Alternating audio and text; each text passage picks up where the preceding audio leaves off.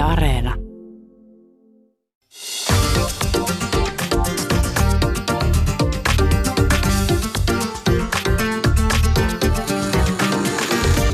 Yle Puhe, torstaisin kello yksi ja Yle Areena. Mahadura ja Ösberkan. Yle Puhe. Tervetuloa rakkaat kuulijat kuuntelemaan vuoden ensimmäistä Mahadura Ösperkania. Oulun ja Helsingin seksuaalirikosepäilyt ovat järkyttäneet meitä kaikkia. Tänään me keskitymme pohtimaan, miten seksuaalirikoksia tulisi käsitellä ja miten kitkeä seksuaalista väkivaltaa yhteiskunnastamme. Sillä sen tulisi olla meidän kaikkien ykköstavoite. Studiossa vieraana väkivaltatutkija ja tietokirjailija Satu Lidman, konfliktiratkaisujärjestö CMin rauhan välittäjä Hussein Altae sekä kansalaisjärjestö Phoenix Helsingin ryn toiminnanjohtaja Ujuni Ahmed. Tervetuloa lähetykseen. Kiitos. Kiitos. Tervetuloa minunkin puolestani. Tosiaan mennään suoraan asiaan. Viime viikkoina on uutisoitu Oulun ja Helsingin keisseistä, seksuaalirikosepäilyistä ja tuota, nämä tapahtumat on, on selvästi järkyttänyt meitä kaikkia ja, ja tuntuu siltä, että keskustelu on myös polarisoitunut. Ö, millä mielellä te olette seurannut tätä keskustelua ja näitä tapauksia? Ujuni, aloitetaanko susta? Mm.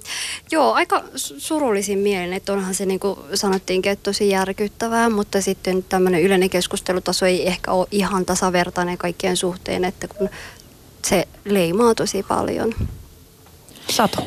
Joo, totta kai siis todella järkyttävää, erittäin vakavia uutisia ja erittäin vakavia rikosepäilyjä. Äh, Mutta toisaalta äh, tuntuu, että nyt ehkä MeToon äh, ikään kuin vanavedessä ja, ja näiden nyt pinnalla olevien tapausten johdosta niin keskustellaan enemmän kuin ennen ja siinä on kuitenkin mahdollisuudet myös hyvään, koska äh, seksuaaliväkivaltahan on tyypillisesti piilorikollisuutta. Eli tästä on asia, jota joka tapauksessa tapahtuu ja on tapahtunut ja siitä siis pitääkin keskustella.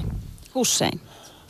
Joo, kiitos vaan kutsusta. Tuota, kyllähän se on kiukku se ensimmäinen tunne, joka minulla on ollut. Äh, suru, äh, myöskin häpeä. Äh, pitkälti äh, myös siksi, että, että olen irakilaissyntyinen ihminen ja, ja tuota, irakilaisia tässä on näissä tilastoissa muun muassa niin, niin, niin näkynyt tosi negatiivisessa valossa. Sen lisäksi konfliktiratkaisu ammattilaisena, niin mä oon katsonut keskusteluilmapiiriä tänä päivänä ja siihen, mihin tätä tapausta yritetään viedä, pikkasen harhauttaa kokonaisuutta. Ja, ja tämä on sellainen kysymys, joka, joka sellaiselle, joka tutkii, että miten tietty keskusteluilmapiiri tai joku tilanne voidaan viedä väkivaltaan ja hyvin nopeasti hauraissa valtioissa, niin, niin olen iloinen, että Suomi ei ole hauras valtio, mutta huolissani tietenkin tästä ilmapiiristä. Mennään, mennään tuohon syvennin ja syvemmin tähän ilmapiiriin ja, ja sen jälkeen syvennytään siihen, että mitä me voidaan tehdä, jotta tällaista ei koskaan enää tapahdu yhdellekään nuorelle, yhdellekään lapselle, yhdellekään ihmiselle. Ähm, Hussein, sun kanssa puhuttiin vähän siitä, että kun yhteiskunta on kriisitilanteessa, niin, niin silloin tarvitaan keskustelun johtajia, jotka, jotka vie sitä keskustelua si- ratkaisukeskeiseen suuntaan ja, ja luo semmoisen turvallisen ilmapiirin. Nyt kuitenkin on puhuttu paljon sosiaalisessa mediassa, että ihmisillä on turvaton olo ja huoli. Millä tavalla sun mielestä tällaista keskustelua tulisi johtaa ja ollaanko me onnistuttu siinä nyt Suomessa? No tässä on niin rinnakkain kaksi keskustelua tämmöisestä maahanmuuttajien tekemistä rikoksista halutaan puhua, mutta ei ainoastaan niistä rikoksista, vaan myöskin siitä, että, että nämä rikokset tekivät maahanmuuttajat, jolloin me puhutaan tavallaan maahanmuuttopolitiikasta samanaikaisesti, kun yritetään ratkaista ja ehkä löytää keinoja, juuri niin kuin Satu tässä aikaisemmin sanoi, positiivisin keinoin löytää keinoja siihen piilorikollisuuteen, joka liittyy myöskin näihin raiskausjuttuihin. Ja, ja tässä kohtaa niin hyvät keskustelujohtajat identifioi saman tien, että tässä on kyse kahdesta eri keskustelusta ja valitsee sen keskustelun, mihin haluaa osallistua. Kuitenkaan hyssyttelemättä ja vähättelemättä sitä kokonaisuutta tai yksityiskohtia, että miten nämä rikokset on tapahtunut. Tässä kohtaa tämä on puuttunut, koska se on ollut vähän tämmöistä haulikolla ampumista nyt viime aikoina. Satoja erilaisia kolumneja, sat, satoja puheenvuoroja, pa- paljon mediajulkisuutta. Ja, ja tässä on hämärtynyt sitten oikeastaan se, että, että mitä meidän pitää varoa, mitä meidän pitää pelätä, miksi meidän pitää pelätä, ovatko kaikki syyllisiä. Ja, ja sitten on tullut tämmöisiä ihan puhtaita tämmöisiä keulimisia myöskin medialta, missä on levitetty välillä vähän harhaanjohtavaa tietoa. Mä oon lukenut joistain kolumneista aivan virheellistä tietoa. Niin kuin, ja, niin kuin mitä? No esimerkiksi, että, että Irakissa niin naiset eivät voi kulkea kuin burkaa käyttäen, eli tämmöistä koko kasvoja peittävää ää, päähinettä, joka ei pidä paikkansa. Olin siellä viime viikolla ja, ja Bagdadin kaduilla ää, ihmiset kulkevat niin kuin haluavat ää, tiettyjen sääntöjen mukaisesti, mutta huivittomia ihmisiä todella paljon.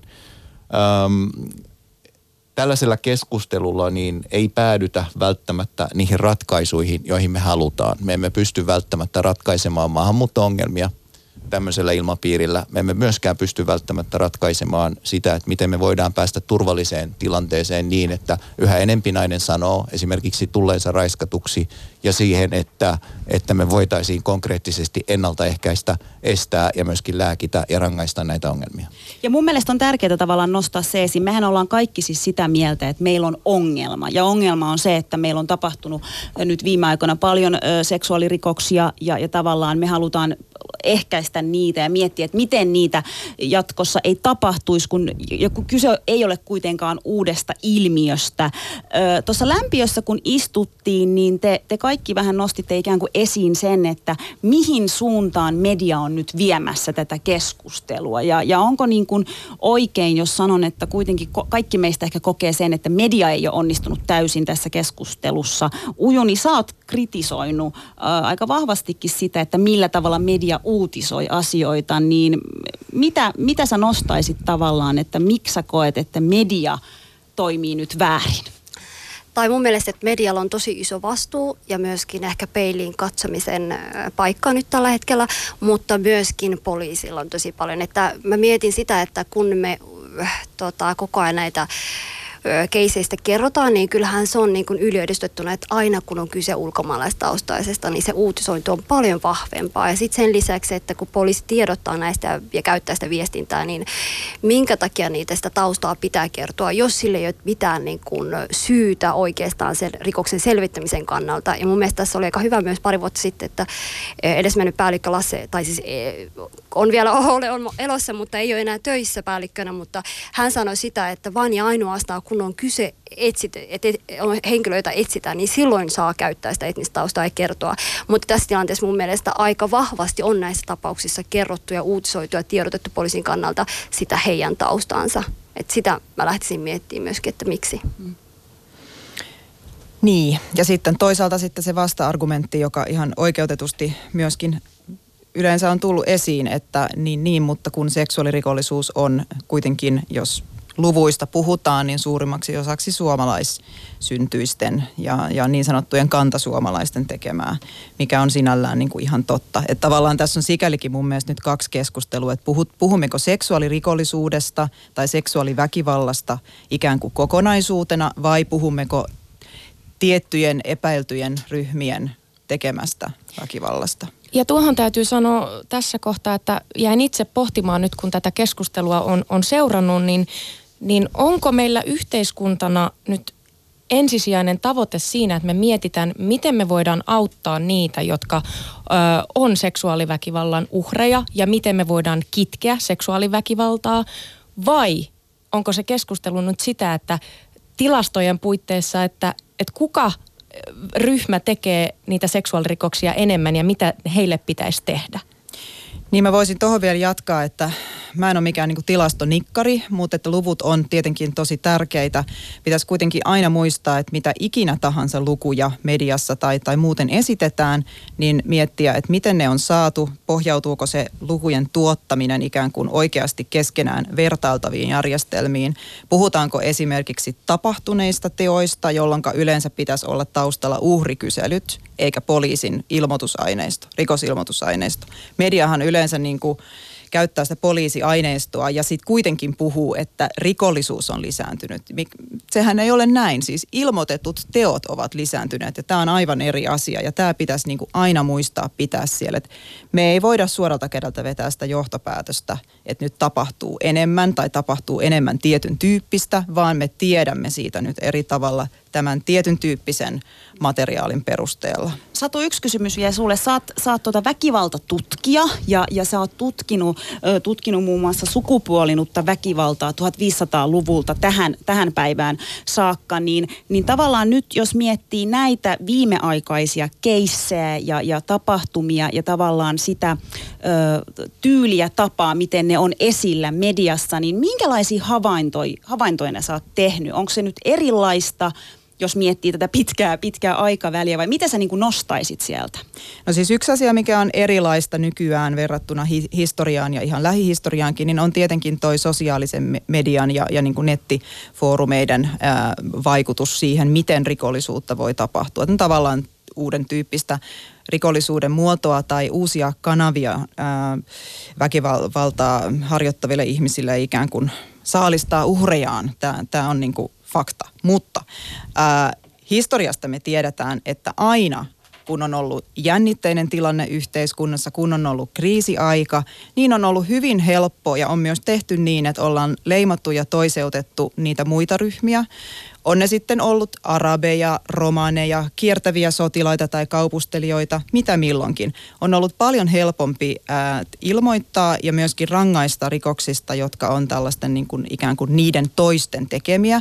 Ja tekemällä tätä rajaa on saatu sen oman yhteisön ja yhteiskunnan niin kuin, nuhteettomuutta ja kunniallisuutta korostettua. Tämä on semmoinen dynamiikka, joka kyllä ää, on säilynyt ja aina pompahdellut pintaan vuosisadasta toiseen.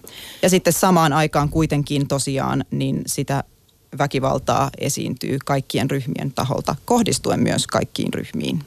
Mennään, mennään kohtapuoliin syvemmin tähän ö, seksuaalirikoksiin ylipäätään Suomessa ja mitä me niistä, niistä tiedetään sekä kantasuomalaisten että maahanmuuttajien tekemänä. Ö, mutta jos palataan vielä tähän julkiseen keskusteluun, vähän nyt sanottiin, että mediassa on, on, on tullut vähän harhalyöntejä. Ö, on kolumneja, jossa puhutaan siitä, että nyt näistä tuleekin tuota, ei tulekaan ilmastovaalit, vaan maahanmuuttovaalit. Ja se on kiinnostavaa, koska mediahan ne, ne kysymykset asettaa, että tämä on niin kuin kiinnostavaa, että tässä jo johdatellaan siihen, että mitä on tulossa. Ja siitä päästäänkin sitten siihen, että mikä on meidän päättäjien reagointi ollut. Ö, mitä mieltä te olette ollut siitä, miten, miten näiden keissien jälkeen päättäjät on ottanut kantaa siihen, mitä Suomessa tapahtuu? Mun me, tai mä vastaan nyt tähän, otin vaan tämän puheenvuoron. Mutta mun mielestä se olisi pitänyt olla fokuksena jo aina, että me suojellaan näitä lapsia. Ei silloin, että kun tekijä on ulkomaalaistaustainen, niin sitten päättäjät reagoi ja kiinnostaa, että nyt meidän pitääkin suojella. Miksi tämä ei ollut aikaisemmin? Et se on se ehkä kysymys, mikä niin kuin herää. Mutta toisaalta tosi hyvä, että ollaan nyt herätty siihen ja tehdään lainsäädännöksiä ja muutoksia. Mutta päättäjät pitää myöskin olla huolissaan aina, kun meillä on se ongelma tekijästä ja sen taustasta riippumatta. Mulla on tähän pari pointtia. Ensinnäkin osa päättäjistähän on, on mun mielestä tehnyt selkeitä hyviä linjauksia. Okei, että okei, meillä on suuri, suuri ongelma, monipuolinen ongelma, yritetään tehdä muuta. Juuri näin, niin kuin Ujuni sanoi. Öö, Mutta samanaikaisesti mä oon vähän huolissani siitä, että, että tehdäänkö me pikkasen hätiköityjäkin päätöksiä, joilla me yritetään tynnyttää, ottaen huomioon myöskin tulevia vaaleja. Ja tämänkin tyyppistä ö, toimintaa on näkynyt. Ö, esimerkiksi kun puhutaan siitä, että, että ö, rangaistuksia pitäisi koventaa tämmöinen sisäisen turvallisuuden selonteko, mikä mulla on tässä edessä, niin liitteessä todetaan, että, että nykyinen tutkimustieto, sen mukaan rikollisuuteen ja rikosten syrje, syntymiseen vaikuttavat sellaiset taustatekijät, joihin ei voida merkittävästi vaikuttaa rikoksia selvittämällä. Nämä tekijät vaihtelevat rikollisuuden lajin mukaan, mutta yleisimpiä taustatekijöitä ovat yhteiskunnallinen syrjäytyminen, rikos, rikoksen tekijöiden heikko sosioekonominen asema sekä mielenterveys- ja päihdeongelmat. Ja kansainvälinen tutkimus sanoo näin, että kiinnijäämisriski, rikostuomion todennäköisyys tai tuomion ankaruus vähentää vain osaa rikoksista, kuten liikenne, talous ja huumausainerikoksia – arjen ja yhteiskunnan turvallisuuden kannalta tärkeisiin rikoksiin, kuten väkivaltarikollisuuteen, kiinni jäämisriski vaikuttaa hyvin vähän.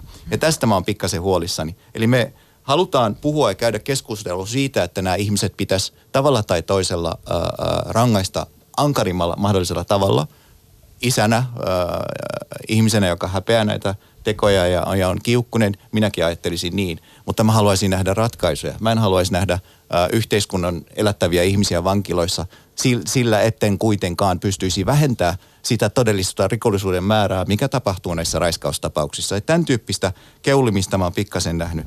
Ja sitten ne oikeat vastaukset tavallaan siihen, että mitä pitäisi tapahtua, mitä päättäjän pitäisi sanoa, mitkä ne on ne asiat. No esimerkiksi perhepolitiikkaan vaikuttamalla pystytään vähentämään näitä riskejä. Koulutuspolitiikkaan vaikuttamalla voidaan vähentää näitä riskejä. Viisas poliisi, tuttu poliisihallituksesta sanoi minulle, että, että paras tapa ennaltaehkäistä ja estää tällaisia rikoksia on päättötodistus, koulun päättötodistus.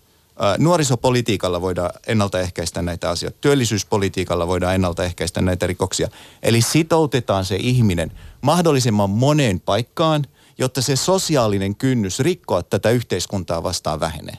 Tällä, tällä tavalla niin olisi sitten rikoksen tekijä ää, originaali vai sitten maahanmuuttaja, niin näillä kummallakin, jos on tarpeeksi monta sidettä tähän yhteiskuntaan, miksi toimia oikein, niin todennäköinen riski syyllistyä tällaiseen rikokseen vähenee. Sä oot ihan oikeassa. Mä, mä tota, komppaan sun puheenvuoroa tästä. Se on tosiaankin näin, että väkivaltarikoksia harvoin pystytään pystytään muilla keinoin niin kuin sitä riskiä pienentämään. Ää, ää, mutta se, mikä tulee tuohon niin lainsäädännön ankaruuteen, jos siihen vielä hetkeksi palaa, niin mun mielestä siinä on oikeastaan kysymys niin, että, että sillä on iso symbolinen merkitys, ää, mitkä teot meillä oikeusjärjestelmässä on minkä tyyppisellä ankaruudella niin kuin rangaistavissa. Eli silloin, jos meillä on oikeusjärjestelmä, jossa väkivaltarikoksien keskimääräinen äh, mahdollinen niin kuin ankaruus on alhaisempi kuin esimerkiksi huumausaine- tai talousrikosten, niin mun mielestä on iso kysymys siitä, että toteutuvatko ihmisoikeudet edes niin kuin moraalisella tai symbolisella tasolla. Ja sitten toinen juttu on se, että jos ää, ankaruutta lisätään, niin, niin tota mun mielestä siinä pitäisi se kärki olla siinä ää, minimirangaistuksen ankaruudessa, koska yleensähän meillä käytetään sitä asteikon alapäätä. Nyt on aika pitkälti puhuttu siitä, että se maksimirangaistus pitäisi saada niin kuin korkeammalle, mutta tämähän ei auta, jos aina sieltä tuomioistuin nappaa lähinnä sieltä asteikon alapäästä. Eli siinä mielessä on, on aika hämmästyttävää, että tota, lapsen seksuaalinen hyväksikäyttö on nyt neljä kuukautta viiva neljä vuotta toi rangaistusasteikko ja sitten törkeässä tekomuodossa yksi vuosi viiva kymmenen vuotta. Että tämä tarkoittaa sitä, että molemmissa tapauksissa niin käytännössä ehdollinen on se lopputulos aika usein. Mä kysyn tässä kohtaa ja sanokaa mulle, jos, jos olen tehnyt väärän havainnon, mutta selaillessani lehtiä, haastatteluja, kannanottoja, poliitikkojen ratkaisuja, niin aika monesti minusta on tuntunut siltä, että ne keskittyy siihen, että, että miten, miten me kiristetään maahanmuuttoa koskevia lakeja. Ää, ja, ja se on pistänyt minulla nyt todella kovasti silmä ja, ja Satu ja Ujuni, te mainitsitte tuossa keskustelun alussa, että tämä on ollut ongelma Suomessa jo aikaisemminkin, niin ikään kuin, että minkä takia vasta nyt tämä keskustelu nousee pinnalle ja, ja miksi ne rat, tarjot, tarjotut ratkaisut keskittyy maahanmuuttoon. Oletteko te tehnyt tällaista huomiota vai olenko yksin asian kanssa? Niin no, tämä tietysti nyt ihan nyt äh, niin kuin ensi kertaa, että kyllähän tässä muutamia vuosia on, on myös kytketty näitä seksuaalirikosteemoja niin kuin selkeästi maahanmuuttoteemoihin äh, vähintäänkin 2015 vuodesta lähtien ja jonkin verran niin kuin aiemminkin. Mutta tota, kyllä tietysti niin kuin, ainahan on niin, että kun joku sellainen ähm, sen tyyppinen väkivaltarikostapaus niin kuin ylittää mediakynnyksen niin kuin nyt on ja nyt on usea, useita tapauksia, niin, niin silloin se sen teemojen keskustelu ikään kuin tyypillisesti leimahtaa. Mutta kyllähän me tiedettiin esimerkiksi ennen tätä nyt meneillään olevaa Oulu-keissiä koulut terveyskyselyn mukaan joka viides tyttö on kohdannut jonkinlaista seksuaalista häirintää, väkivaltaa ja tämän tyyppistä, että tosiaan kyllä ne ongelmat on ollut tiedossa pitkään. Sitten ne vaan helposti noustaan esiin, kun siinä on mahdollisuus ää, muitakin päämääriä ajaa samalla siinä keskustelussa kuin sitä uhrien turvaamista ja väkivallan ehkäisyä. Ö, Susani, sä et ole kyllä tosiaankaan yksin ton ajatuksen kanssa, koska tota, jos seuraa Twitteriä, missä tämä keskusteluhan on ollut siis aivan niin kuin vallaillaan. Ja niin kuin siis painotetaan sitä, että onhan se hyvä asia, että tästä nyt keskustellaan. Mutta tota, mä haluaisin nostaa tämmöisen yhden twiitin, missä vähän niin kuin tavallaan sivutetaan tota samaa asiaa, mitä, mitä Susani nosti esiin. Ja mä haluan kysyä teidän mielipidettä, että no mitä, mitä te ajattelette. Niin tässä on tämän tyyppinen, että tätä asiaa ei pidä typistää turvapaikkakysymykseksi, sillä sivutetaan laajemmat ja syvemmät ongelmat. Näistä ongelmista aloittiin puhua kunnolla, kun hashtag MeToo alkoi. Missä oli kriisikokoukset ja ihmisten huoli silloin? Se taisi jäädä sen naisten kokemusten vähättelyn alle. Ja me ollaan puhuttu myös, tota, Twitterissä on paljon ollut kirjoituksia siitä, että, että kun suostumus 2018 kampanja alkoi, niin suurin osa meidän politiikoista kuitenkin oli aika, aika hil, hissukseen, hiljakseen, niin, niin tavallaan äh, niin kuin kaksi pointtia, että et, no yhtenä esim. se, että et nyt ollaan päätetty järjestää kriisikokouksia ja hätäkokouksia, niin eikö se ole toisaalta hyvä asia? Vai onko se ikään kuin virheellistä, että vasta nyt? Mitä te ajattelette? No mun mielestä siinä vaiheessa, kun mennään tekijän tausta edellä, eikä se asia edellä, niin se on, se on niin kuin ongelmainen. Niin, toisaalta parempi myöhään kuin milloinkaan kriisikokouksen näkökulmasta, että jos taas ajattelee niin kuin uhrin näkökulmasta tai, tai esimerkiksi potentiaalisten tulevien uhrien näkökulmasta, niin toki on hyvä, että, että tai se on hyvä, jos nyt kehitetään oikeasti sellaisia toimintamalleja, jotka auttavat torjumaan ja ehkäisemään jatkossa. Mutta en ole ihan varma, onko nyt tapahtumassa vain tätä. Todennäköisesti on tapahtumassa myös semmoista, joka saisi kyllä jäädä.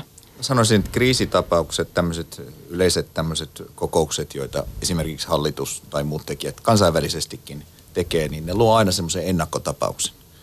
Eli kriisiko, oletetaan, että kriisikokoukseen taas tullaan, kun vastaavaa tulee ilmi. Ja tässä kohtaa niin me tiedämme, että jos, jos näitä kriisikokouksia ei tulevaisuudessa tapahdu samojen asioiden tiimoilta – sen vuoksi, että esimerkiksi raiskausepäilyjä on tullut enemmän tai, tai että ne on yhteiskunnassa vielä suurempi ongelma kuin mitä on oletettu, niin silloin me tiedetään, että kyseessä on ollut sitten toinen syy, minkä takia tämä kriisikokous sitten tehtiin.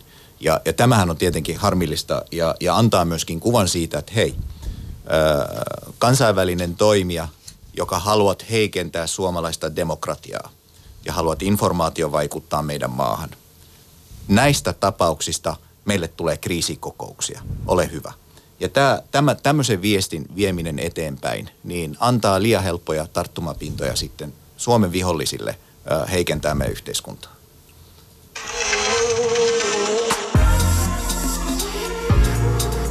Maailma paranee puhumalla. Yle Puhe. Syvennytään seuraavaksi, rakkaat kuuntelijat, seksuaalirikoksiin Suomessa. Ja tänään siis tässä lähetyksessä me keskitymme pohtimaan siihen, että miten seksuaalirikoksia tulisi käsitellä ja miten kitkeä seksuaalista väkivaltaa yhteiskunnastamme, sillä sen tulisi olla meidän kaikkien ykköstavoite. Studiossa meillä vieraana väkivaltatutkija ja tietokirjailija Satu Lidman, konfliktiratkaisujärjestö CMin rauhanvälittäjä Hussein Altae sekä kansalaisjärjestö Phoenix Helsinki ryn toiminnanjohtaja Ujuni Ahmed. Öö, nythän on niin kuin paljon tota, pyöritelty tilastoja julkisuudessa. Ja, ja tota, mutta kuitenkin rat, ö, raiskaustilastoja ei pitäisi käyttää leimaamiseen. Ja on hyvä muistaa, että missään väestöryhmässä valtaenemmistö ei ole koskaan syyllistynyt rikoksiin. Näin muistutti professori Päivi Honka tukia Helsingin Sanomien vieraskynä palstalla. Ja, ja lukujen avulla me voidaan luoda mielikuvaa joidenkin ryhmien taipumuksesta raiskauksiin. Ja, ja tota, kun me puhutaan tilastosta, niin mehän saatetaan unohtaa se, että sinne saattaa tulla vain murtoosa seksuaalirikoksista. Ö, mutta tota, ja just, että kaikki ja toisaalta sanotaan, että uhrit saattaa ilmoittaa helpommin ulkomaalaisiin luokiteltujen tekemistä seksuaalirikoksia, koska arvioivat saavansa näissä tapauksissa oikein mukaista kohtelua. Me haluttaisiin nostaa muutama tilasto ja numero siis ihan vaan tavallaan muistutukseksi, että, että minkälaisia lukuja meillä on ja sitten syvennytään siihen, että no mistä me puhutaan, kun me puhutaan seksuaaliväkivallasta Suomessa – Poliisin tietoon tulleesta rikollisuudesta 2016-2018 löytyy seuraavanlaisia lukuja. Ja tässä on nimenomaan siis taulukkoon listattu seksuaalirikosepäilyt. 2016 niitä on ollut yhteensä 3338, joista 692 epäiltynä ulkomaan kansalainen ja 161 epäiltynä turvapaikan hakija. Eli 2485 on epäiltynä muita kuin ulkomaan kansalaisia tai turvapaikan hakijoita. Ja voidaan hypätä 2800 viime vuoteen epäiltyjä yhteensä 1757, joista 290 ulkomaan kansalaisia ja 71 turvapaikan hakijoita. Eli tämä on niin kuin poliisin, poliisin oma tiedote, että myös meillä oli tota, nyt eilen Oulun poliisi on uutisoinnit nostanut esiin sieltä, sieltä myös, myös tota, mutta nämä on tietysti tilastoja. Ja, ja niin kuin sanottiinkin, kaikki ei välttämättä edes ilmoita, ilmoita niistä, mutta näistäkin pystyy jo jollain tavalla tekemään tietynlaisia päätelmiä. Mutta tota, mistä me puhutaan, kun me puhutaan seksuaaliväkivallasta Suomessa? Satu. Ää, mä sanon tuohon tilastohommaan vielä sen, että ää, se tiedetään, että vain pieni pieni osa ilmoitetaan. Et siitä, sitä ei niin kuin tiedä, kannata epäillä. Jäävuoren huipusta puhutaan. Vaikkakin ilmoitukset on hieman lisääntyneet, niin se on silti jäävuoren huippu. Ja, ja sitten toinen juttu vielä tuohon, mikä liittyy myös siihen, että mistä puhutaan, kun puhutaan seksuaaliväkivallasta, niin äh, ehkä voi olla niin, että moni luulee, että nyt puhutaan vain raiskauksista, mutta itse asiassa puhutaan monen tyyppisestä väkivallan muodosta. Siis sekä niin kuin rikosoikeudellisesti määriteltynä että muutoinkin. On myös tekoja, jotka eivät välttämättä äh, juridisesti niin kuin tavallaan taivu minkään määritelmän sisään ja ne silti loukkaavat äh, ihmisen turvallisuuden tunnetta ja, ja tota, hänen niin kuin itsemääräämisoikeuttaan ikään kuin faktisesti. Eli se on, puhutaan laajasta kirjosta, häirintää, ahdistelua, nimittelyä, fyysisiä tekoja, niiden, niillä uhkaamista, niiden toteuttamista, niiden yrityksiä ja niin edelleen. Satu, sä tuossa alussa vähän jo, jo, jo menitkin tuohon aiheeseen, mutta sä oot tutkinut tätä, tätä aihetta ja Suomen yhteiskuntaa jo mitä 1500-luvulta lähtien, niin, niin minkälaisena ilmiönä ää, seksuaaliväkivalta näyttäytyy, on näyttäytynyt Suomessa tai miten se on muuttunut? no mä sanoisin, että, että seksuaaliväkivalta sinällään ei ehkä juurikaan lainkaan ole muuttunut. Se on muuttunut osittain, miten siihen suhtaudutaan, mutta edelleen, ja se on se niin kuin valitettava historiallinen painolasti, niin erittäin suuressa määrin siihen kytkeytyy uhrin kokemaa häpeää ja syyllistymistä siitä, että siis tyypillinen ajatusrakennelma on uhrilla se, että, että olisinko minä omalla toiminnallani voinut tämän estää, oliko tämä sittenkin minun syyni. Ja tämmöinen tavallaan ajatusmalli helposti vahvistuu, ellei hän saa tukea ja ellei hän pysty niin kuin, äh, esimerkiksi vertaisryhmässä tai ammattilaisen kanssa äh, keskustelemaan siitä asiasta.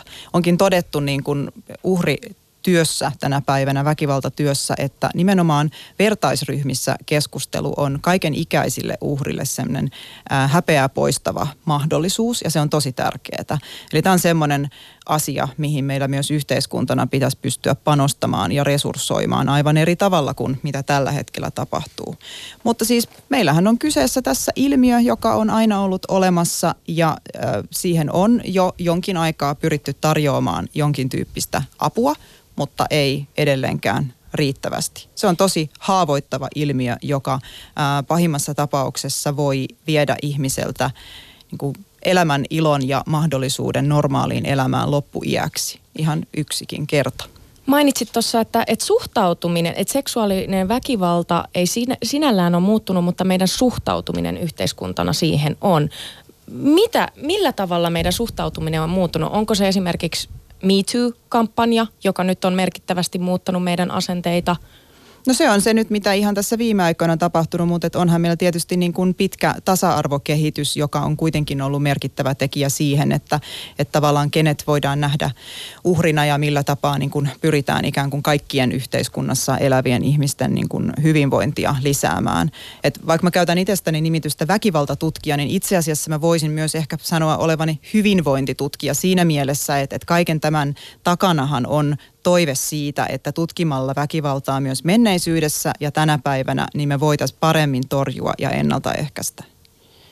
Missä se fokus on ollut aikaisemmin, siinä, kun puhutaan seksuaaliväkivallan ää, torjumisesta ja ehkäisemisestä, niin missä se fokus on ollut Suomessa aikaisemmin? No fokus on ollut tuota niin ehkä hiljentämisessä, vaientamisessa ja tavallaan rakenteissa, jotka on mahdollistanut näiden tekojen piiloutumisen. Myös silloin, kun on kuitenkin lainsäädäntö sinänsä mahdollistanut niin kuin, ää, tekijöiden rankaisemisen, niin ää, se, että ei ole välttämättä ollenkaan ilmoitettu tai ei ole nostettu syytteitä tai on, on syytteet ovat rauenneet ja niin edespäin on ollut vuosisatojen niin kuin teema. Ja silloin kun vielä menneinä vuosisatoina oli kuolemanrangaistus käytössä, niin esimerkiksi raiskauksestahan ei juurikaan syytteitä välttämättä nostettu, koska se oli elämän ja kuoleman kysymys ja näin ollen tavallaan se kilpistyi tilanteeseen, jossa niin kuin oli helpompi painaa maan alle koko tapaus. Ja toki kysyssä, kysymyksessä on siis menneinä aikoina ollut myös aika vahvasti se ö, seksuaaliväkivaltaa kokeneen naisen lähipiirin niin kuin suhtautuminen. Eli esimerkiksi hänen puolisonsa maine ja kunnia ää, niin kuin vanhassa suomalaisessa yhteiskunnassa. Mutta kyllä tässä on muutosta, mutta tässä on todella paljon jatkuvuutta se, mitä ainakin itse tavallaan huomas, minkälaisia keskusteluita tässä on käyty ja minkälaisia, mitä siellä Twitterin maailmassa ihmiset on nostanut esiin, niin monihan nostaa huolensa siitä, että nyt ei keskitytä niin kuin oikeisiin ja olennaisiin asioihin, kuten siihen, että, että miten me ennaltaehkäistään ja miten me tavallaan tulevaisuudessa vältytään tämmöisistä tapauksista. Niin miten teidän mielestä ennaltaehkäisytyötä on tehty tähän asti? Onko meillä ollut tarpeeksi resursseja siihen tai, tai miten, miten si, sitä tulisi nyt parantaa? No mä tiedän, että tässä tuli mun mielestä tosi hyviä pointteja tuota Sadulta uh, liittyen tähän ennaltaehkäisyyn. Toi, mm. uh, mä oon työssäni huomannut, että kun vertaiset jakavat kokemuksia tai sovittelevat asioita, niin silloin pystytään tuota paljon paremmin myöskin varautumaan sen keskustelun kautta siihen, että itselle ei tapahdu niin tai lähipiirille ei tapahdu niin. Ja sitten saadaan niin kuin yleiseen tietoon se, että on mahdollista keskustella. Tällaisia keskusteluplatformia, alustoja on olemassa, jossa tätä voi käydä. Ja, ja, ja siis kouluthan on ollut kokonaisvaltaisesti tämmöisen niin kuin koulun ja koulutuksen kehitys on ollut myöskin edesauttamassa tätä. Mutta että onhan meillä häpeän kulttuuri edelleen aika vahva. Öm, haluaisin verrata suoraan esimerkiksi Lähi-Itään ja monen arabimaahan. Me jouduin tämän, tämän takia valvoin monta yötä ja yksi niistä öistä mä vietin siinä, että luin äh, 22 arabivaltion äh, tuota, lainsäädäntöä liittyen näihin raiskaustapauksiin ylipäänsä. Ja huomasin, että itse asiassa äh, hyvin monessa maassa ollaan sen, sen Suomen 1500-luvun äh, tuota, aikaisessa lainsäädössä hyvin monella tavalla tai niissä normeissa ja perinteissä. Äh, uhri, joka raiskataan – niin hyvin usein näistä 22 maasta vain Marokossa ei näin tehdä, koska uhri teki itsemurhan. Niin hyvin usein uhri suostutellaan tai pakotetaan naimisiin tämän tekijän kanssa. Jos tämä avioliitto onnistuu, niin siinä kohtaa nämä syytteet raukeaa, eli mies ei siitä sitten joudu sanktioihin. Mutta – jos tätä avioliittoa ei tapahdu, niin silloin ne minimirangaistukset on todella, todella vakavia. Puhutaan viidestä vuodesta ja, ja siitä eteenpäin. Ja, ja sitten lapsenraiskauksesta onneksi, niin, äh, niin ne tuomiot voi olla elinkautisia tai jopa vielä pahempia, eli, eli kuolemantuomio. Äh, niin tässä kohtaa niin näkisin, että tämmöinen yleinen keskustelu, jos me voidaan tämä Me Too 2 nyt saada aikaiseksi – niin, että, että tässä, tässä raiskauskysymyksessä niin pystyttäisiin vielä avoimemmin näistä asioista keskustelemaan. Ei niin, että, että se olisi syyttäjän tehtävä paljastaa tai poliisin tehtävä korostaa ja tutkia, vaan enemmänkin, että me yhteiskuntana kaikissa niissä paikoissa, joissa ihminen vaikuttaa, niin me annetaan ja luodaan sellaisia turvallisia paikkoja, jossa näistä asioista voi mainita, niistä voi keskustella, niistä voi ilmiantaa, niin siinä tapauksessa olettaisin A, kynnys mahdollisesti tehdä näitä rikoksia kasvaa ja sitten samanaikaisesti niin näitä sitten tulisi enemmän esiin, jolloin me yhteiskuntana niin pystyttäisiin niihin puuttumaan. Ujuni. Joo, mä mainitsen vielä, että siis tosi hyviä puheenvuoroja on samaa mieltä, mutta meillä aika usein, niin kun, mitä mä oon itse pohtinut aika paljon, että usein mediasta meillä semmoinen kuva, että nyt tämä maalaiset raiskaa, tämä niin suomalaisia naisia. Mutta yksi kohderyhmä mun on pakko nostaa, mikä on maahanmuuttajanaiset. He on monikertaisia tässä tilastoissa ö, seksuaalirikoksen uhreina. Ja siitä huolimatta meidän palvelut ei ole kohdennettu heille suoraan. Ja he on eniten haavoittuvassa asemassa myös vammaisten kanssa, koska heillä on se kielitaidottomuus, heillä on se oma kuplansa ympäristönsä ja välttämättä tukiverkostot ei tavoita heitä. Mm. Niin mun mielestä he on myös semmoinen kohderyhmä, mitkä pitää ottaa huomioon myös tilastoissa ja tutkia, miten sitten heidän kohdalla Eli tullaan. nyt kun Ujuni nosti ton, niin toihan on myös tarkoittaa sitä, eli siinä kohtaa me ei olla onnistuttu täysin ö, ennaltaehkäisytyössä Suomessa. Niin ja, ja just tämä puhuttiin Ujunin kanssa aikaisemmin, että minkä takia jos maahanmuuttajanainen on, on uhri, niin miksi tämä ei ylitä uutiskynnystä. Ajatellaanko me, että, että jos olet rodullistettu suomalainen tai maahanmuuttajanainen, että voisit olla seksuaalisen väkivallan uhri. Ja nyt te veitte tätä Hussein ja Ujuni kohti tätä keskustelua. Sehän nyt on pyörinyt mediassa ja, ja on ollut niitä puheenvuoroja, että, että tätä on hyssytelty liian pitkään, että nyt pitää pystyä puhumaan maahanmuuttajien tekemistä rikoksista. Ja, ja tuota, en usko, että hyssyttelyä niinkään, niinkään on harjoitettu, mutta tunnistan kyllä sen, että, että kun tekijän taustasta ilmoitetaan. Ja tämä on keskustelu, jota me ollaan näiden Oulun keissien jälkeen käyty monien, monien nuorien kanssa, niin kaikki toivoo, että please – älä ole maahanmuuttajataustainen, koska se keskustelu, mikä siitä seuraa, se on leimaamista, ja nythän, nythän on jo nähty, että on ollut tällaista, että otetaan oikeus ikään kuin omiin käsiin ja on voinut olla rasistisin mot- motiivein ää, tapahtuneita hyökkäyksiä maahanmuuttajia kohtaan.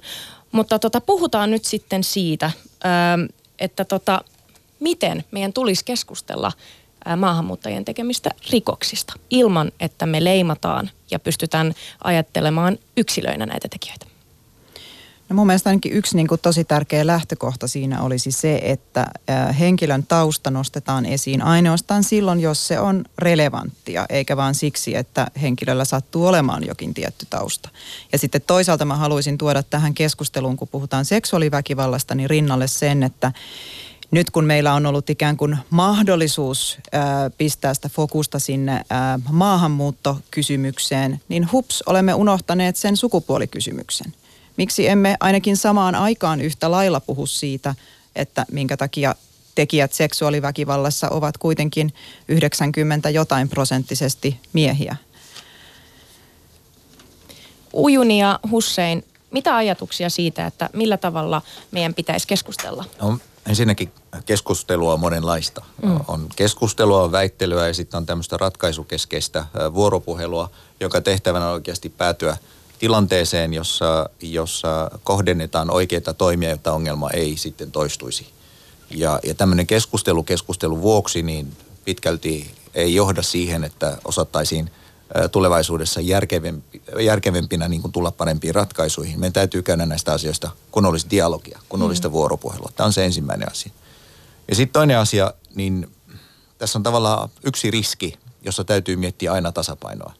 Mä käyn paljon kouluissa. Mä saatan nähdä jopa 5000 oppilasta vuodessa työni puolesta. Viemme sovittelua ja rauhan osaamista kouluihin ja, ja näin, näin sekä oppilaita että opettajia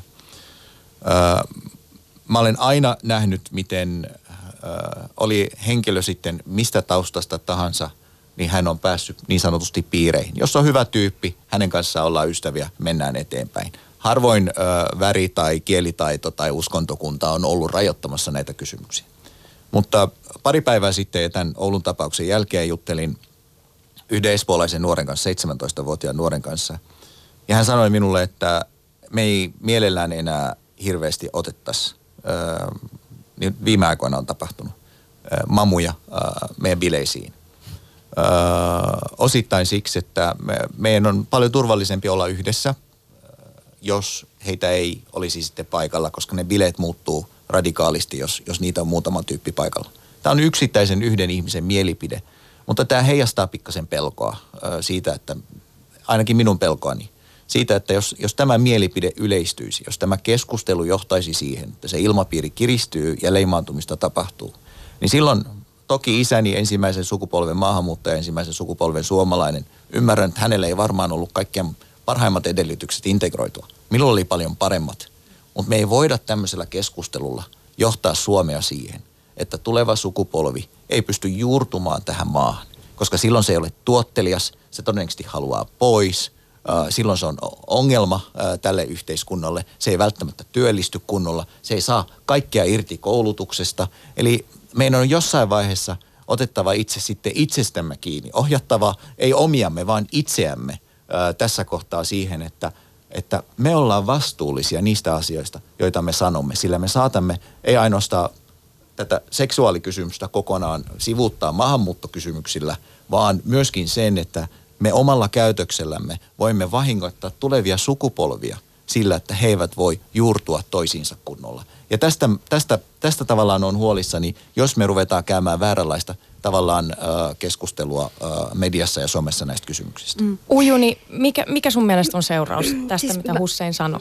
Mä en tiedä, voiko mä enää lisätä tuohon, koska toi oli tosi hyvin sanottu ja ihan oikein, mutta ehkä sekin, että ketkä, sitä, ketkä osallistuu siihen keskusteluun. Että totta kai ei voi ketään kieltää osallistumassa keskusteluun, mutta just, että niin kuin aikaisemminkin puhuttiin, että mielipiteiden ja faktojen erotteleminen toisista ja myös sekin, että aina kun tapahtuu joku ulkomaalaisen ns. tekemän rikos, niin minkä takia sieltä kysellään muilta ulkomaalaistaustaisilta, joilla ei mitään tekemistä asian kanssa, että no mitä mieltä sä oot tästä. Että et pidetään niinku se asiantuntijuus ja ne ihmiset, jotka oikeasti voi tuoda jotain painoarvoa ja muutosta siihen heidän kanssa keskusteluun. Että ei lähdetä jokaiselta kadun kysymään, että no mitä mieltä sä oot, kun ei me muissakaan rikoksissa kysytä. Mä haluaisin tähän väliin sanoa, että, että historia osoittaa myös sen, että, että me tarvitaan niin kuin, ä, luontevia arkipäivän kontakteja ä, eri taustaisten ihmisten tai oletetusti eri taustaisten ihmisten kanssa. Eli aina on oikeastaan ollut niin, että, että vaikka on ennakkoluuloja jotain tiettyä ryhmää kohtaan, toiseutettua tai, tai rodullistettua ryhmää kohtaan, niin sitten kun oikeasti tunnetaan sieltä joku ihminen, niin sitten ihminen ajattelee, että niin, niin, mutta tämähän oli ihan mukava ja tavallinen ja ei tässä niin kuin mitään ja arvotkin on meillä itse asiassa aika samanlaiset tai me ollaan eri mieltä asioista, mutta me voidaan keskustella. Niin kauan kun Eh, oletetusti erilaiset ryhmät pysyy tavallaan itsestä kaukana eikä tuu semmoista luontevaa kontaktia, niin sinne on todella helppo projisoida kaikkea mahdollista negatiivista pahaa, joka tässä tapauksessa, kun käydään seksuaalirikoskeskustelua, niin on nyt sitten se paha, mikä sinne on projisoitu, milloin mikäkin vuosisatojen hieno, varrella. Hieno puheenvuoro, äh, lyhyesti ihan vain sen vuoksi, että tuo konfliktikentällä, äh, kun mä työskentelen erilaisten tuota, toimijoiden kanssa – kun me kysytään niiltä, että mitkä te ne teidän prioriteetit on, mitkä ne on ne arvot, jotta te voisitte sopia tulevaisuuttanne mm. ajatellen – ja kun ne tekee tämän harjoituksen erikseen, niin huomataankin, että 90 prosenttisesti ne on hyvin samanmielisiä siitä, että se on työ, se on se turvallinen elämä ja niin edelleen, niin edelleen, mitä ne hakee. Ja sitten me kysytään se kysymys, että millä visiolla te voisitte sitoutua yhdessä näihin samoihin kysymyksiin, mitä pitää tapahtua. Ja silloin, silloin niin kuin yhteiskunnassa alkaa tapahtua. Tässä Satu peräänkuuluttaa sitä, että ei jouduttaisi sellaiseen tilanteeseen, vaan otetaan nyt proaktiivisesti kontaktia – hoidetaan nämä suhteet kuntoon, jotta emme olisi sitten erillään tulevaisuudessa ja konfliktitilanteessa niin kuin minä kohtaan työssäni. Nyt tässä keskustelussa on nostettu esiin tilastojen varjossa nimenomaan, mutta nostetaan se nyt tässäkin keskustelussa, koska tämä ilmeisesti täytyy käydä näin ja, ja käydään se. Tuota, on nostettu esiin turvapaikanhakijat. On puhuttu irakilaistaustaisista, afganistanilaistaustasista, jotka ikään kuin niissä rikostilastoissa äh, ilmenee tämmöisenä piikkinä. Näitä on pyritty selittämään kulttuurillisilla tekijöillä. Ja on, on tullut sellainen mielikuva, että, että raiskaus olisi jollakin tavalla – ehkä hyväksyttävämpää muissa kulttuureissa ver, verrattuna sitten taas Suomeen. Tai että, su, että meidän Suomessa arvomaailma on tietty. Ö, Tarja Halonen antoi mielestäni todella hyvän puheenvuoron, kun hän sanoi, että raiskaus ei ole periaatteessa sallittua missään kulttuurissa ja se on aina väkivaltaa ää, lapsia, naisia, tyttöjä, ketä tahansa kohtaan. Mutta tota, Tämä on kiinnostava nyt tämä keskustelu tästä, tästä kulttuurin merkityksestä, koska se on aika typistävä. Mitä ajatuksia teille herää siitä, että, että, että me pyritään selittämään näitä kulttuurillisilla eroilla? Ja voidaanko? Mun mielestä pitää aina kontekstia vähän yrittää niin kuin laajentaa ja avata näissä kysymyksissä. Mutta meidän täytyy myöskin ottaa se vastuu siitä, että kun me sanomme, että konteksti on ihmiset eivät ole sitoutuneet tähän yhteiskuntaan, heillä ei ole siihen ollut mahdollisuuksia. Me, meillä pitää näkyä sitten ne valmiudet siihen, että me todella halutaan sitouttaa, jotta tämmöisiä ongelmia ei tulevaisuudessa syntyisi. Eli se keskustelun täytyy johtaa todellisiin ratkaisuihin, niin kuin aikaisemmin sanoin, perhepolitiikassa, koulutuspolitiikassa, nuorisopolitiikassa ja niin edelleen. Mutta että onhan kontekstilla, onhan tuon kontekstilla äh, todella paljon merkitystä. Äh, mä olen nähnyt elämässäni erityisesti tuolla muualla maailmassa niin paljon toivottomuutta, joka johtaa siihen, että ihmiset tekevät hulluja ja huonoja asioita äh, johtuen siitä, että he kokee, että tämä maailma, jossa he elävät, ei tarjoa heille yhtään mitään. Ja, ja, ja, ja tämmöisissä konteksteissa, missä se sosiaalinen paine ei ole edes olemassa, niin äh, ihminen tekee huonoja asioita.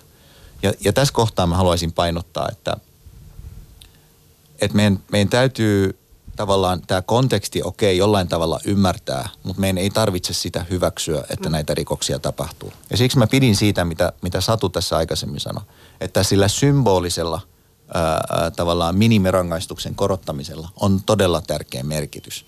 Ja kun ää, maahanmuuttajia, maahanmuuttajia on monenlaisia, on turvapaikanhakijoita ja on sellaisia, jotka tulevat Suomeen ihan vain rakkaudesta ja sitten on sellaisia, jotka tulevat työn perässä ää, ja, ja monesta muustakin syystä. Mutta kun me halutaan todella perehdyttää joku tähän kulttuuriin ja tähän maahan, on erinomaisen tärkeää sanoa, mitkä vastuut tällä henkilöllä on ja että hän todella avoimesti todentaa sitoutuvansa niihin.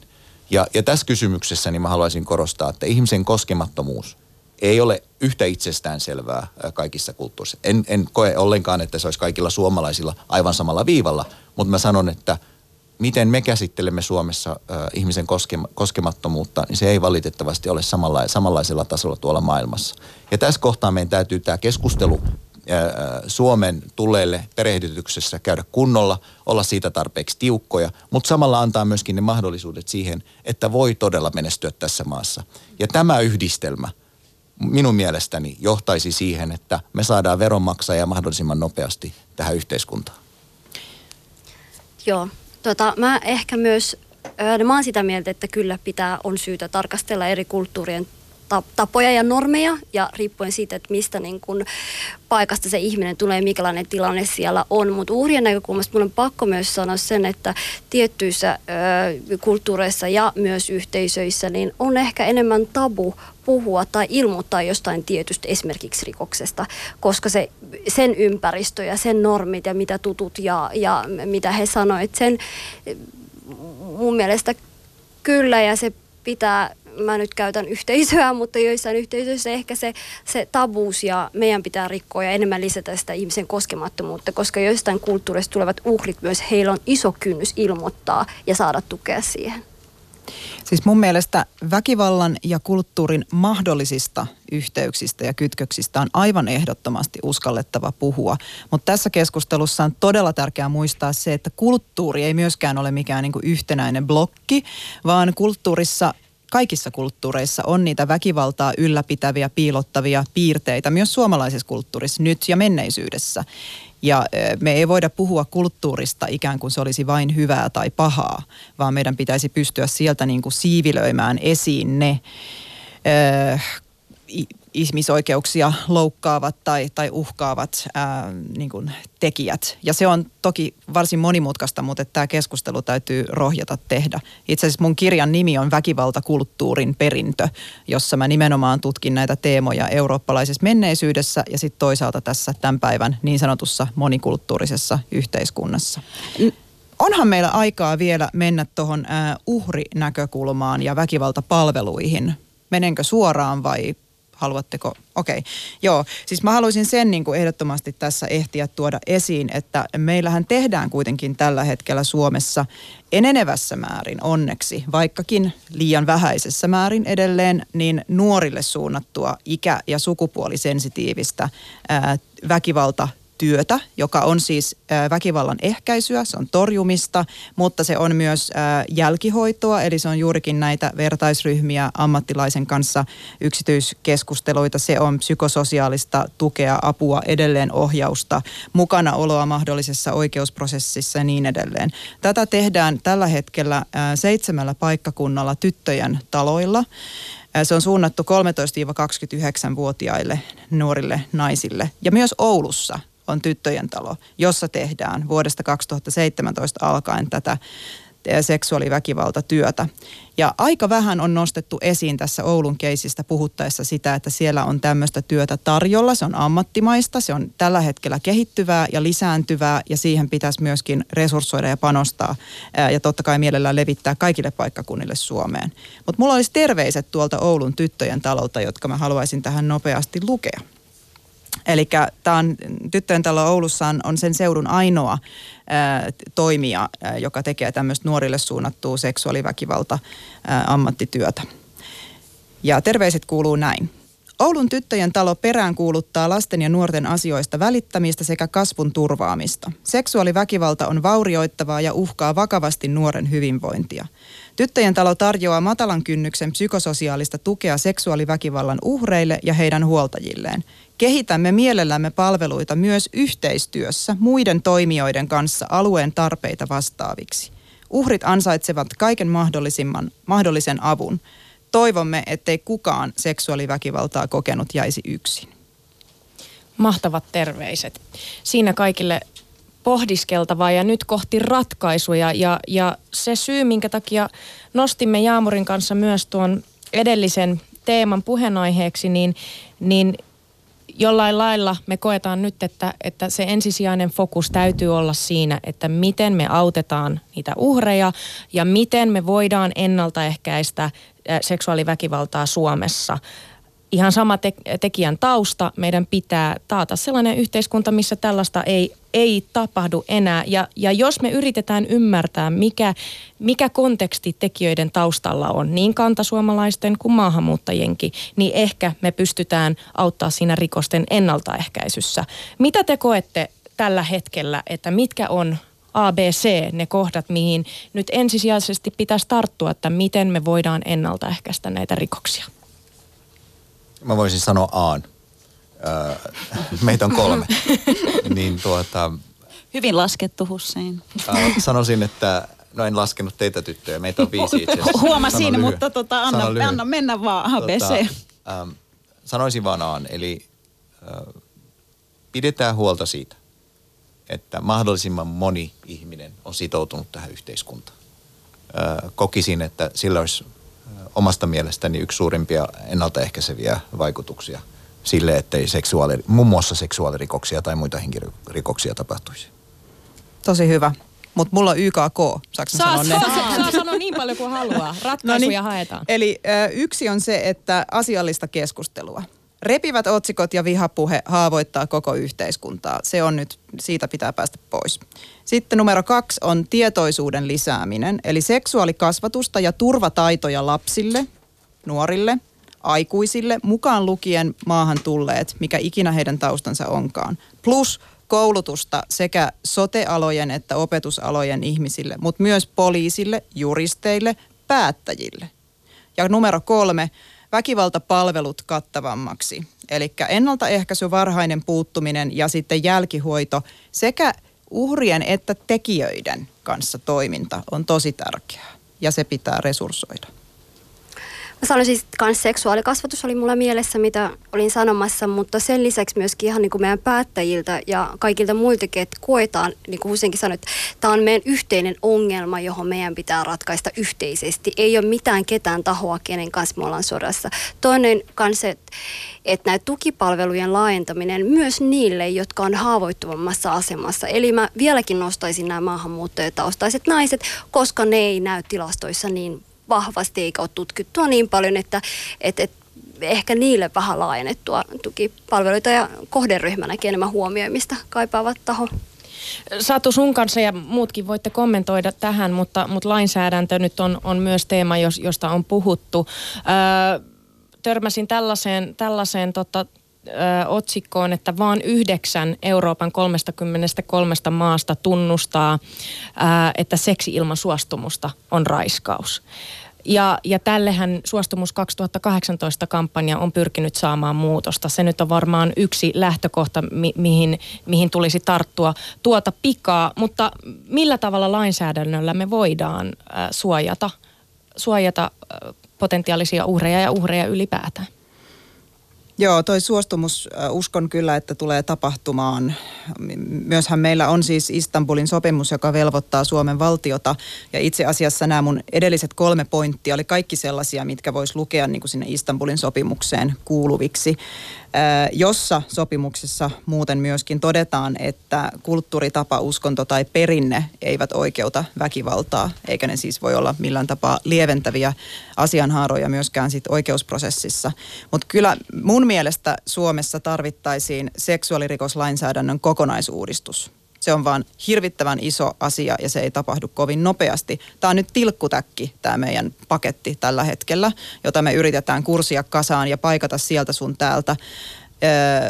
ja esimerkiksi yksi kysymys on tämä niin kuin, äh, tota, niin kuin minimi- ja maksimirangaistuksien muuttaminen, mutta että sekin on sitten vain yksi osa kokonaisuutta. Me tarvittaisiin ehkä myös hieman hienojakoisempaa, nyanssoidumpaa lainsäädäntöä, joka tunnistaisi vielä paremmin erityyppisiä seksuaaliväkivallan muotoja. Hussein ja Ujuni, onko lisättävää tähän? Tuleeko jotain ajatuksia mieleen? Ei ehkä lain, lainsäädännölliseltä puolelta mun mielestä tuota Sadun kommentit on, on hyvin tyhjentäviä. Mä haluaisin enemmänkin korostaa sitä, että me Suomessa ylpeillään sillä, että me ollaan maailman vakain, vakain maa ja, ja onnellisin kansa myöskin YK tutkimusten mukaan. Ja tässä kohtaa niin tämä ilmapiiri, joka on nyt syttynyt tästä keskustelusta, kaksi asiaa. Ensimmäinen on se, että kuuluu ihmisyyteen tuntea kiukkua, melkeinpä vihaa, surua tämmöisissä tapauksissa. Meidän pitää antaa ihmisten myöskin tuntea näitä tunteita, mutta meidän pitää myöskin luoda niitä kanavia, jota kautta se voisi verkostoitua ja toimia niin, jotta me voitaisiin sitten toteuttaa nämä sadun määrittelemät asiat, eli, eli tässä kohtaa seksuaalirikollisuuden liittyvä kokonaisuudistus lakiin. Ja sitten mun toinen, toinen pointti on se, että että ei anneta tarttumapintoja niille, jotka haluaa rikkoa meidän yhteiskuntaa, jotka haluaa käyttää itse asiassa tätä ongelmaa itseään vastaan ja lisätä vihan lietsontaa ja lisätä eripuraa. Mä sanon, tämä on se toinen pointti. Kyllä, ja yksi kysymys vielä tota, tähän loppuun. Tässä, kun on nostettu näissä tekijöinä, että on turvapaikanhakijat, niin onhan myös nostettu esiin se, että ollaanko me onnistuttu kotouttamisessa. Niin mitä mieltä te olette siitä? Ollaanko me onnistuttu ilmeisesti nyt kaikkien, kaikille selkeää se, että se ei ole ratkaisu ikään kuin, että ketään karkotettaisiin takaisin kotimaahan, vaikka siellä odottaisi kuolema. Näitäkin ehdotuksia on tuotu esiin, mutta mitä meidän pitää tehdä kotouttamisessa paremmin? Minä, joo. No mm, turvapaikanhakijat, jotka tullut mun mielestä niin kuin konfliktialueelta, niin ensisijaisesti on mun mielestä tärkein se, että ne käsittelee niitä heidän kokemuksia ja ehkä arvomaailman katsominen, koska mä luulen, että jos arvomaailma on aika hajalla, niin ihan sama osaako sitä kieltä vai ei, kuitenkin se ihminen varmaan syyllistyy, mihin syyllistyy. Ja sitten sen lisäksi, että ehkä niin kuin se niin, ehkä mä sanoisin jotenkin tällä, että vaatiminen, mutta se opiskelu ja se työ ja se kouluttautuminen on yksi ydin niin kuin, tärkeistä asioista. Et tällä hetkellä mun mielestä meillä on myöskin aika ehkä helppoa olla ikään kuin tekemättä mitään ja sitten kun hajonnetaan niitä ihmisiä ympäri paikkoihin ilman mitään niin kuin, ö, tarttumapintaa tulevaisuudesta, niin se luo aika semmoista turhautuneisuutta. Sanoisin, että oikeudet ja velvollisuudet selkeiksi. Mm. Ö, olet tässä maassa – ja tässä on sun velvollisuudet, tässä on myös sun oikeudet, mm. pidetään niistä kiinni. Sitten koulutus ja työn päästä kiinni heti kuin mahdollista ja veronmaksajaksi, niin silloin kun hän siinä oravan pyörässä on, niin, niin silloin sitoutuu ja kotouttaminen onnistuu. Ja sitten ihmisen täytyy saada kokea, että hän kuuluu johonkin. Halleluja, tota mä odotin. Kiitos. Kiitos paljon keskustelusta.